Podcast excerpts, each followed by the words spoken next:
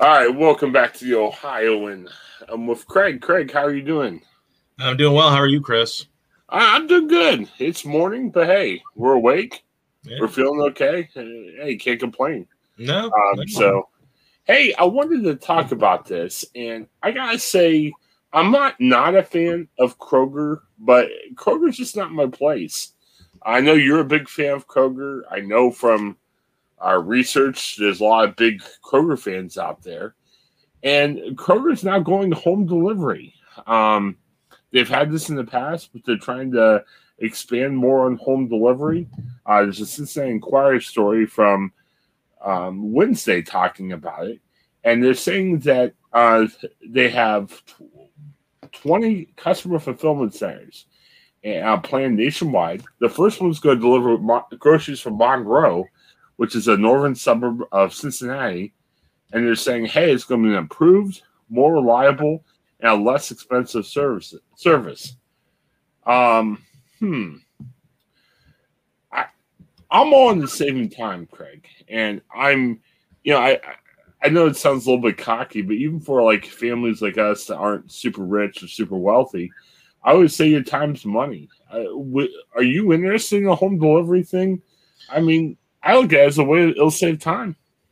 Well, I'm, I'm I'm kind of confused because we actually have the option for home delivery, uh, you know, to ship out our groceries. So I don't know if this is more of like a big city thing that maybe some of the bigger areas in Ohio and you know, obviously across the country maybe just don't offer, but I have an option, you know, when I go online to pick up, you know, to either pick up or home delivery. So Well, what you're saying is um, currently your home delivery it is Kroger, but it's um, through Instacart. Uh, they probably have the Kroger brand on it, but some for Instagram. I'm Instagram. Yeah, that'd be interesting. Um, Instacart or other third party partners. So what Kroger's saying is we want to take it over ourselves. We want it to be our own thing. And they're saying it's going to improve the consistency and quality of a service. So nothing against Instacart, but you know, hey, we talk about this even with the company we work for. I mean, if you have your own people, generally speaking, you'll have better service than if you try to contract with a third party provider.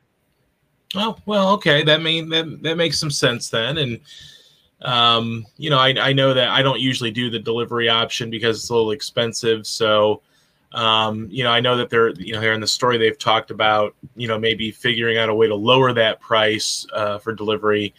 Um, and if they can do that, then you know maybe they they might be onto something. If not, then you know it's probably a nice little tool, especially during the pandemic. But I wonder.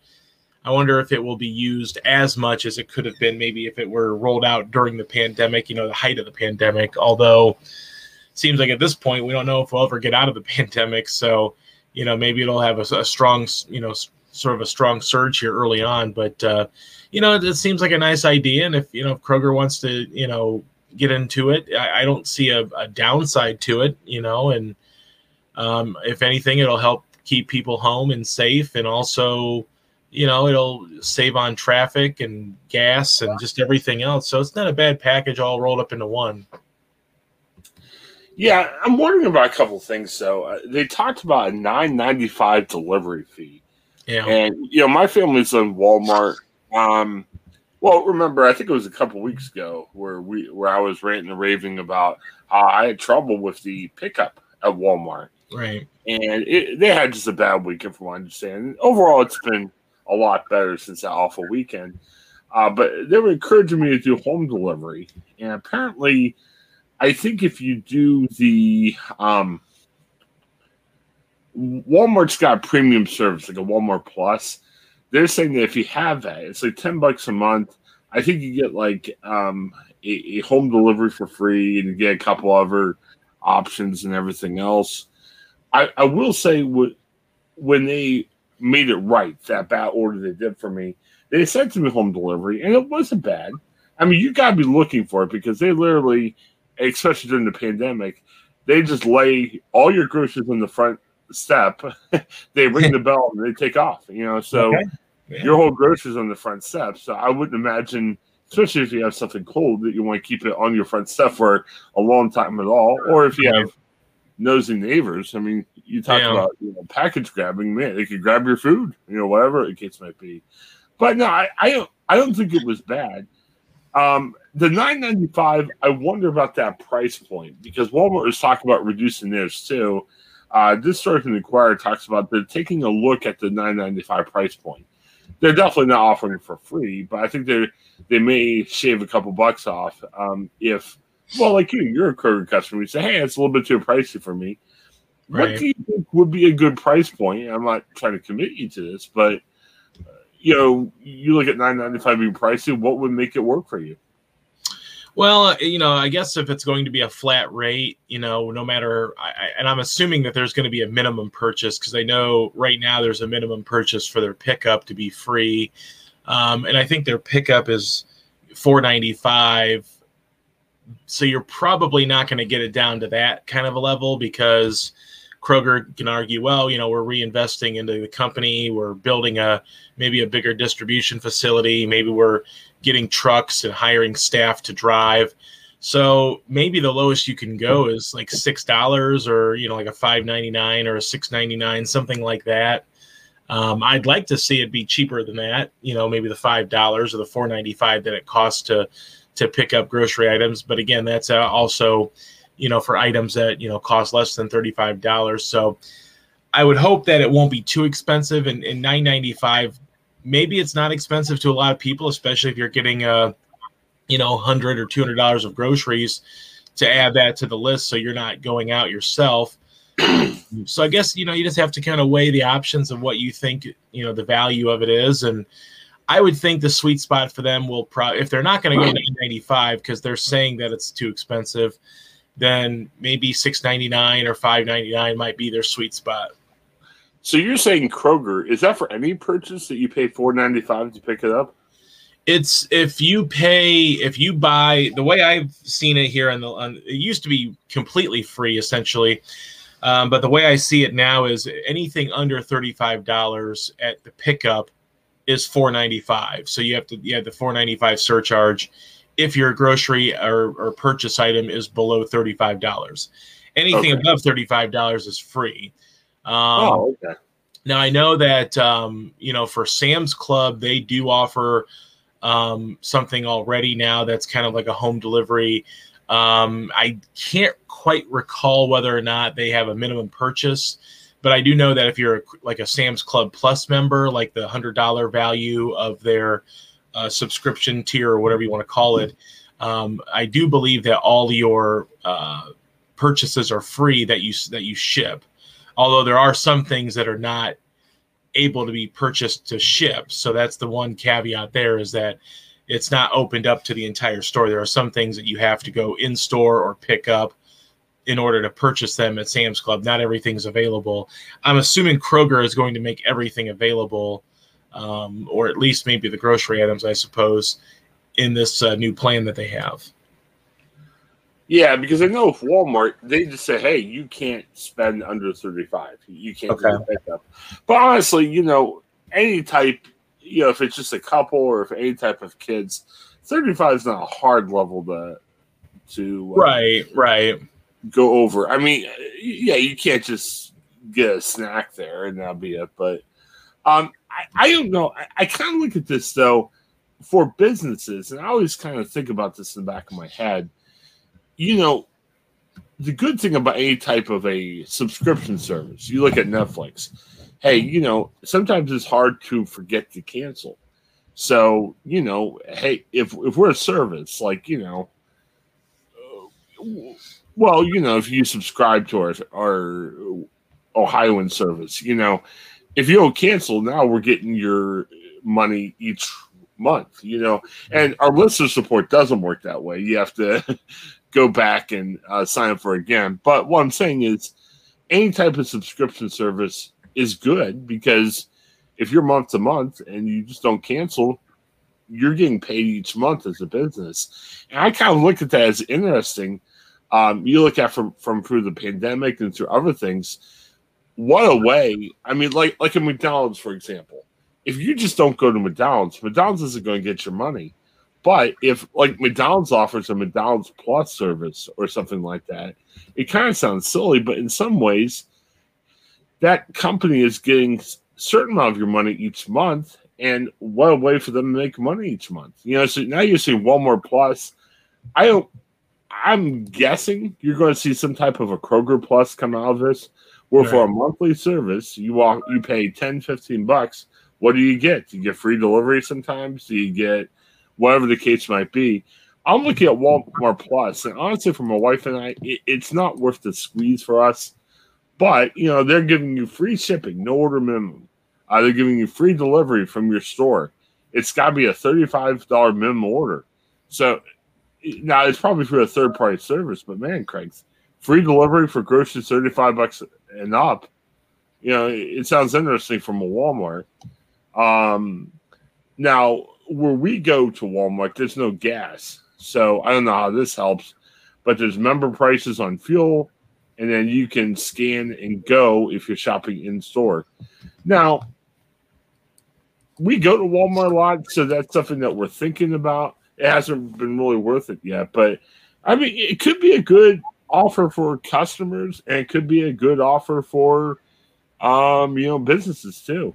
Yeah, I wonder how even work in the newspaper business. You know, yeah. we talk about, hey, you know, support local journalism, and we say that, and that's something you should do but maybe in, even in addition to getting the print paper at home or uh, getting that online subscription, you know, hey, have a Fremont News Messenger Plus to say, you know, hey, you get to go to a online event per month, or hopefully this COVID gets done.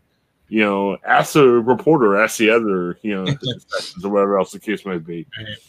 Which, well, yeah, it's funny because I've even you know, I've even seen uh, Volvo now apparently has a subscription. Uh, you can subscribe to Volvo, uh, the, the, the car. Um, they have various uh, options where you can, you know, for a month a monthly fee, whether it's there's a six seventy five a month, seven hundred a month, or nine twenty five a month car deal. Where yeah, it's essentially like leasing, but what you do also get with it is um, you get maintenance on the vehicle, protection for the tires, um, and also insurance coverage too, which is kind of unique. So I don't know how much Volvo cars would cost with a um, a lease agreement, but you know if you're paying 50 100 bucks a month for car insurance maybe 675 isn't that bad for you know for getting a new vehicle you know, I don't know if the XC40 T5 AWD design is a good vehicle for Volvo, but for 679 a month, it's sort of a 24 month lease, but you get the vehicle and you don't have to worry about, you know, your insurance and you get, you know, maintenance on the vehicle, protection for the tires. So, and, you know, that might not be a bad option too. I mean, it seems like that's sort of the wave of the future is, you know, monthly right. subscription fees. Right, because it definitely has worked for Netflix. It's definitely worked for Hulu and some of these other services. And hey, if you're a business out there, you know, come on, get with the times. You, you know, it could work. And like I said, it would be more. How do they offer you even a little bit more than just saying, "Hey, we'll give you like free delivery," like you know Walmart's trying to do? You know, how how do we say? How do you make the customer feel a little bit more involved with what you're doing? And in a way, too, if you know if you subscribe to you subscribe to HBO Max, you have you, you, I'm sure there's a little bit of a feeling of hey, this is what I do. Now you could cancel this month if you want. Right. It's not like I, I, mean, but you almost feel like part of the family. I'm giving money to them each month. You know, because I like their service. I want to take part in their service. You, you know, I'm sure you watch a decent amount of HBO Max each month. Um, so I kind of look at that and say, so if you become like a Kroger member, and again, there's no reporter plans for a Kroger Plus or some service like that. It just seems to be that's what's coming. I think common sense would kind of say that. Right. Well, you're already a Kroger uh, customer, man. If you're a Kroger Plus member, hey, you're in. You're not going to Walmart. You're going to Kroger Plus. That's right. the thing with my wife and I. Man, if we become a Walmart Plus member, you'll be seeing us at Walmart more. So, right how, how better can you build customer loyalty? So I applaud this for Kroger, and believe me, they're not going to lower their prices a ton. But hey, I like the fact of looking at this, saying we want to offer better service.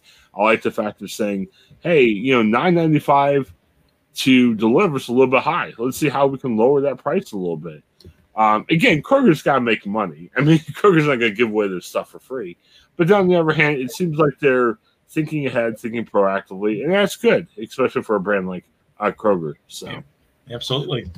Well, let us know what you think. Um, we always like talking business here. Uh, we're into the membership plans, and speaking of membership plans, um, we're, we are recording some ads hopefully over the weekend. But I want to give a quick plug out for our listener support um, service. You say, why do you guys need support? Well, hey, we're getting up each morning. Uh, we are taking some time. Um, and it can help us reinvest in the show. Um, you know, we can do more of the show and everything else like that. So we have rates at nine ninety cents a month, four ninety nine, or nine ninety nine. And you said, what do I get from that? I can listen to this for free. Well, it's true. But what you can get from it is we are having monthly contests. And this month, you can win a copy of the Hope Interrupted book. We've talked a lot about it. There's a new episode that dropped on Wednesday of this week. Uh, we'll give away a copy of Hope Interrupted, and we're planning on having different contests each month. So check our listener support tab. If you go to that anchor page, which I know a lot of you people are going to, there's a listener support option there. There's also a link on our podcast page uh, where you see our podcast each day, where you can hit listener support and you can donate that way too. It's another great way of supporting the show. And again, we're trying to give away stuff to so it's going to be worth it for you too. Hey, I love a contest, and hopefully you do too. Uh, thanks for checking out the Ohio. We'll be back soon with another segment. Have a good one. Hi guys, welcome back to the channel, and coming with a book review for today, uh, "The Haunting of Hill House." By Shirley Jackson uh, from 1959. Uh, so again, as with all of my reviews, they are spoiler free, so don't want to ruin anything. And I also want to make sure that you don't think like all this guy does is read horror. Uh, that's that's not true. Uh, I have been in a streak of reading quite a few, but uh, uh, really glad. Uh, some of them are really not what I thought they would be, and in a good way. So, The Haunting of Hill House. Now, I was drawn to this, uh, as you see again on the book, which I hate. It's not a sticker, it's just printed on there. Uh, this was the inspiration for a Netflix series, which was excellent. But if you saw that series, it's not the book.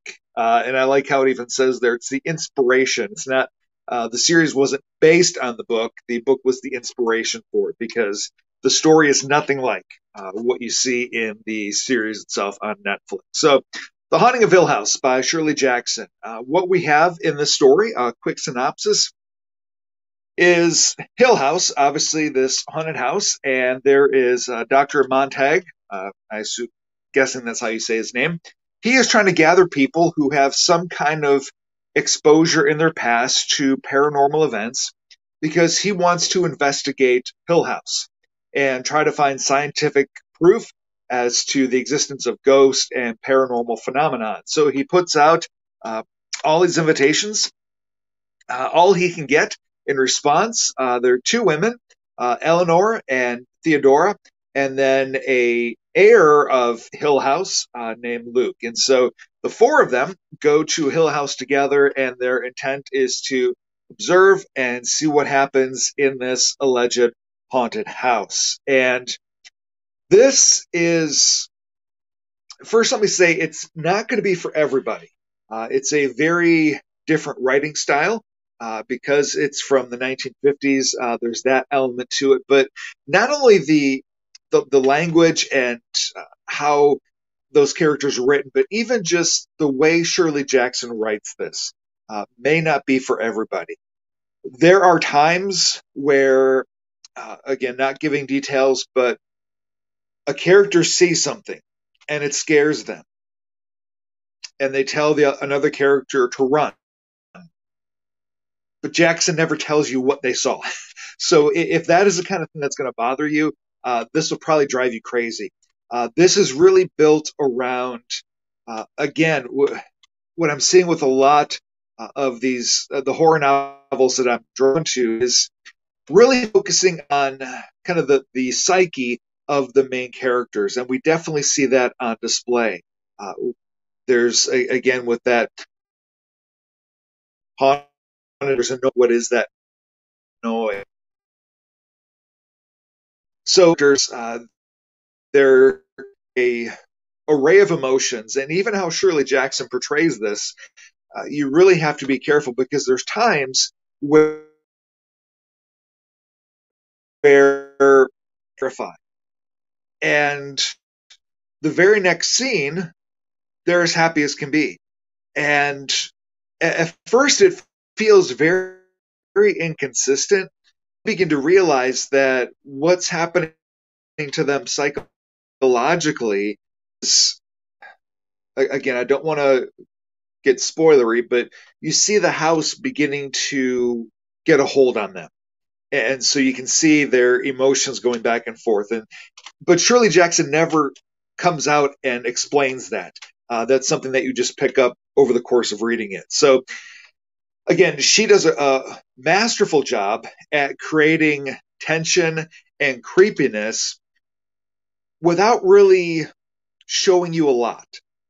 A lot of it is kind of the assumed events that are taking place. Uh, there aren't a lot of scenes of actual haunted, haunted activity to place.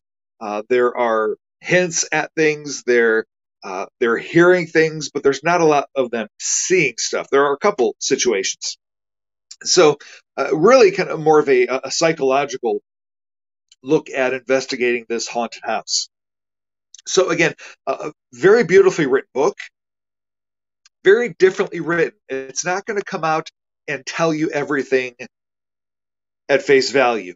Uh, there's going to be times where the characters seem like they're acting out of character or they're acting completely contrary to how they should be acting. But uh, at least for me, that's all part of the effect that the house is having on them. And so, great character study uh, between these four characters, how they interact, and at times how they seem to be really close, and the next minute they seem really far. And so, there's a, a great subplot of just the interaction of these four characters. And you know, I think sometimes what's really fascinating me about the horror books I've been reading so far this year is sometimes when horror books are made into movies or TV shows, obviously there's going to be a greater focus on the uh, the scares, the jump scares, uh, uh, really going all in on the visuals of it. And really, what I'm finding with the books is they're not as blatantly in your face. Uh, they really rely more on the character interactions uh, for example, right now I'm, I'm, reading The Shining, and so there'll be a review of that coming shortly uh, once I finish that. Uh, but again, Haunting of Hill House, very well written, very different uh, from what I've read before. It, it's kind of somewhere in between Dracula and uh, a Stephen King book in terms of the writing style. Uh, so if you're not sure if that's going to sit well with you, again, it was a very different read, not only in terms of the language, but even in terms of just sometimes feeling very choppy from okay they one second ago they were terrified. Now two seconds later they're gleeful and they're happy. What is going on? But again all of it feeding into uh, that sense of this story of a house the house is very much a main character in this story so again haunting of hill house very well written uh, it really I felt makes you feel like you're in the house with these four main characters, uh, just feeling the effects of being in this haunted house and uh, spending time there day after day. So I think a, a classic. Uh, I know it's not maybe old enough to technically be a classic, but this would probably be considered a classic uh, in terms of horror. Uh, as of right now, I would say this is probably number nine on my all-time top ten list of novels. Uh, really enjoyed this. Uh, very glad I picked it up. Heard, heard, a lot of great things about it, and, and I would say definitely uh, would have to be considered a classic. Uh, there's not going to be a lot of stuff that's going to uh, keep you up at night uh, if you're worried about that.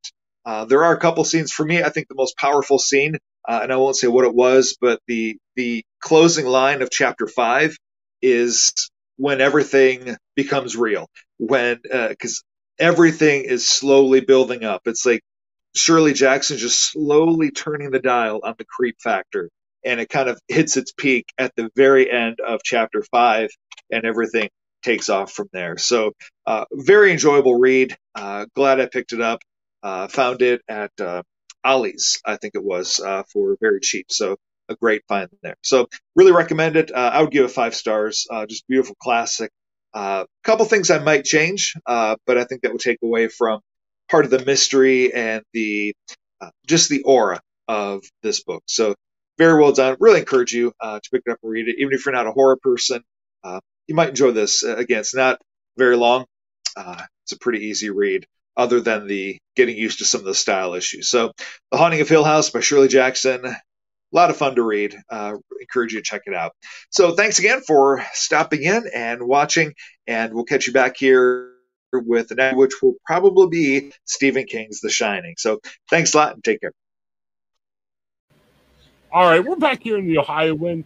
And man, we have not had this guy on for a couple months. I miss him, and I'm excited to reconnect. Mitch Teemley, uh, he's an actor, director. He does a lot of great things, and he's Ohio himself. He's down there in the Cincinnati area. Thanks for coming on, Mitch. How are you? Hey, great, doing well. Actually, all things considered. yeah, I mean, hey, we're. Uh, we're making things work. Uh, that's the uh, theme of this morning. So, hey, great to have you yeah. on, Mitch. Um, I, I wanted to ask, and we always like having uh, people in the film industry and musicians and everything come on. I gotta ask you. I think we talked last year when COVID was first starting, and we weren't quite sure what was happening. What has COVID been like for you? Because I know it's hard for creators right now because sometimes COVID puts limits on what you can do how, what's last year been like for you? Well, um, I mean, it's been a time of, uh, of, of, I mean, because I'm a writer first and foremost. I write, direct, produce, even do some acting, but uh, writing is the core thing for me. I mean, if God rolled back the clouds, Monty Python style, and said, uh, "Mitch," you know, uh, pick one, it, that would be it. That's the core issue. So I've been focusing uh, very much on my writing, um, working on a novelization of uh, Healing River for a publisher that I've been talking with, and uh, spent this last year very much uh, working on that, developing my blog, uh, and uh, also currently doing a graphic novel illustration of a comedy okay. that came out last year as well. So focusing on the written stuff. Good, good. And thankfully, that's something you keep doing no matter what's going on outside. Yeah, um, exactly. How has Healing River gone? I know when we first talked, Healing River was a movie that was coming out to Amazon. Uh, it was just starting. Uh, how, how has that gone for you in the past year? Uh, have people watched it? Has it been going pretty well? It's been done. It's been done. It's done really, really well, Chris. It's been. Uh, it was the was the most uh, the top-rated uh, inspirational movie on Amazon Prime last year, uh, and it still is. It, it, so far into this year, it, it still holds the top position. Uh, and so Amazon, when something is well regarded and gets a lot of positive responses from people, Amazon promotes it to people with the, uh, if you like that movie, you might want to watch this one too, sort of thing. And that pushes up the reach of the, yeah. the film beyond just the people that uh, you know, the grassroots thing was was amazing. I mean, um, its its message is uh, intensely important, uh, and um, it's just reached a lot of people. I mean, we've had notes from people saying, "Wow, I'm going to have to change my life." You know, and it's uh, it's been very uh, uh, very satisfying on uh, every level. Yeah, if you have Amazon Prime, I know a lot of you have it. yeah, definitely check it out a, a kind of a gritty police drama. Maybe not your typical inspirational movie, but uh, it's as you said, has a very powerful message. Yeah, um, and actually, just a note on Amazon, it's on uh, quite a few platforms now. Oh, okay, good. It's expanded beyond Amazon Prime. By the way, you do not have to be a Prime member to watch it. Oh. Uh, it's uh, it's I think there's a three ninety nine charge if you're okay. not or something. If you're Prime, it's free. Um, but uh, it's also on a number of other platforms and uh, one free platform also uh, called Tubi TV. Yeah.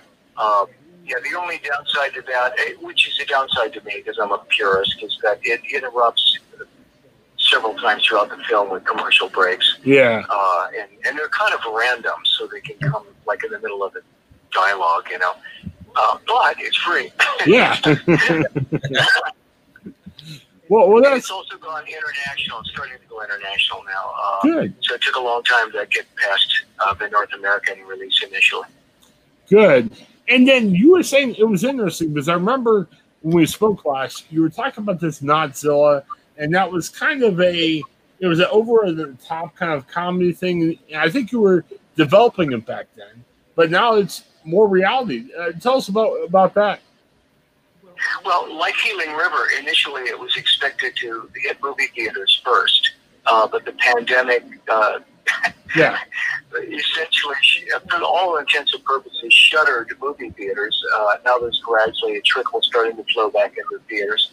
Uh, so uh, the production company did distribution deals with digital distributors, uh, and uh, they released. Uh, it's the same distribution company, uh, or excuse me, a different distribution company, but the same production company uh, uh, behind both of the films, and uh, they released Notzilla uh, midsummer, late summer uh, of last year. Uh, and initially, it was very low key. They have very limited promotional budget, so they were depending on word of mouth. And uh, there was a glitch. Uh, they were doing some some of the little limited amount of promotion to let people know the movie's out there. Uh, is based on using tag words on Facebook uh, to you know let people are interested in a particular kind of thing you know, see the trailer, and, and uh, they found out that uh, the pe- person that they asked to, to do that didn't understand what they were asking for. They used the wrong tag words that had nothing to do with the film, and so the initial response was weak. Then when they discovered that, they started using tag words like Godzilla and also spoofy movies like Airplane and uh, and you know movies that have a similar appeal. Um, and uh, it all of a sudden it's like just exploded. Yeah. people, people who like comedies found out about the movie, and uh, and so a lot of word of mouth now. People to telling their friends, and we've even had some Notzilla viewing parties and things, you know, stuff like that. What what's what's tell us about it? I mean, obviously there's a Godzilla, at least a keyword that helps with that. But uh, for those who haven't heard of it, what can we expect from it? It's a, a real over-the-top comedy. Uh, it's a, a, a very affectionate send-up of old monster movies, not just the, the you know the Godzilla kaiju type movies, but also uh, American monster movies. Of, of the, the movie story is set in the early '60s, and it plays like it's an early '60s monster movie. Uh, and because we decided to shoot it in Ohio uh, and uh, shoot in the U.S., uh, and there are about three professional actors in the Cincinnati area, uh, having it set in Japan, which is where the original story was, didn't fly. So we completely revamped the story, and uh, we've got a young Japanese paleontologist who's trying to save the last surviving member of a particular species of monster called a Notzillasaurus. Uh, the, the armed forces are killing them off because they have problems every couple of weeks with giant monsters in Japan Mhm. in the story. So he steals this egg and vows to its dying mother to save her baby. And he brings it to uh, the U.S. and accidentally flushes it down the toilet of the airplane. Uh, and it ends up in the Ohio River. Oh man, Um, and uh, and it's discovered by the head of a secret nuclear testing organization called Snuggie, uh, the secret uh, underground government installation, which is 500 stories underneath the ground in Cincinnati, and they they're blasting jars loose this egg to the surface, and and everything would be fine except its species is affected by alcohol.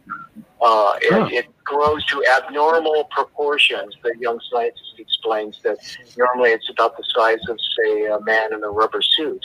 Uh, but then it grows to massive dimensions if it's exposed to alcohol. Well, the lead scientist, who's an idiot, thinks it would be fun to give it beer, uh, and because this is Cincinnati, right? And that's what all kicks off. It's, so you've got a giant, basically toddler monster uh, who's pretty much just playing, and Mhm. that's the.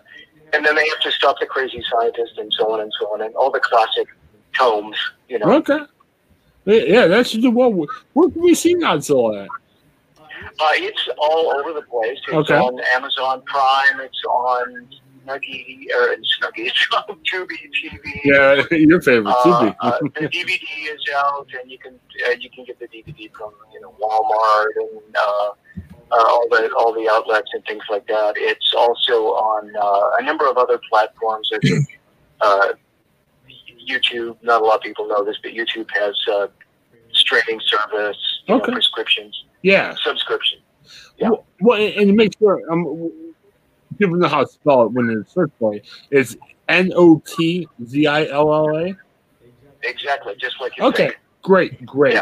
And- And Craig, I'll, I'll tell you, uh, Mitch, Craig is our pop culture movie expert of the panel. So, Oh yeah. uh, yeah, Craig, Craig uh, wants to ask you something. So, Craig, what you got for uh, Mitch? Yeah, I have a couple of questions. Thanks for joining us today, Mitch. I, I definitely appreciate it. But uh, you know, one of the things that you kind of said that really struck me was, um, you know, working with actors that are both trained professionally and maybe that are just trying to break in, maybe don't have the training, or maybe trying to give it a go to try to make it. What is it like for you as a as a director, as a producer, kind of coming in and, and working with experienced and non-experienced actors? it's it's really uh, home base for me. I'm very familiar with it. Uh, in LA, I used to live in Los Angeles. And I worked in the movie industry there. And when you're working on independent films, uh, especially uh, here in Ohio, you're working with a there's actually a really large base of very very talented uh, professional and semi pro. And by semi pro, I'm not referring to talent level, just to the degree to which they make a living at it uh, actors in this area, but most of them are stage actors, you know, and uh, and so they're they're used to a there's an adjustment. I mean, acting is acting, but there's an adjustment from going to stage to film.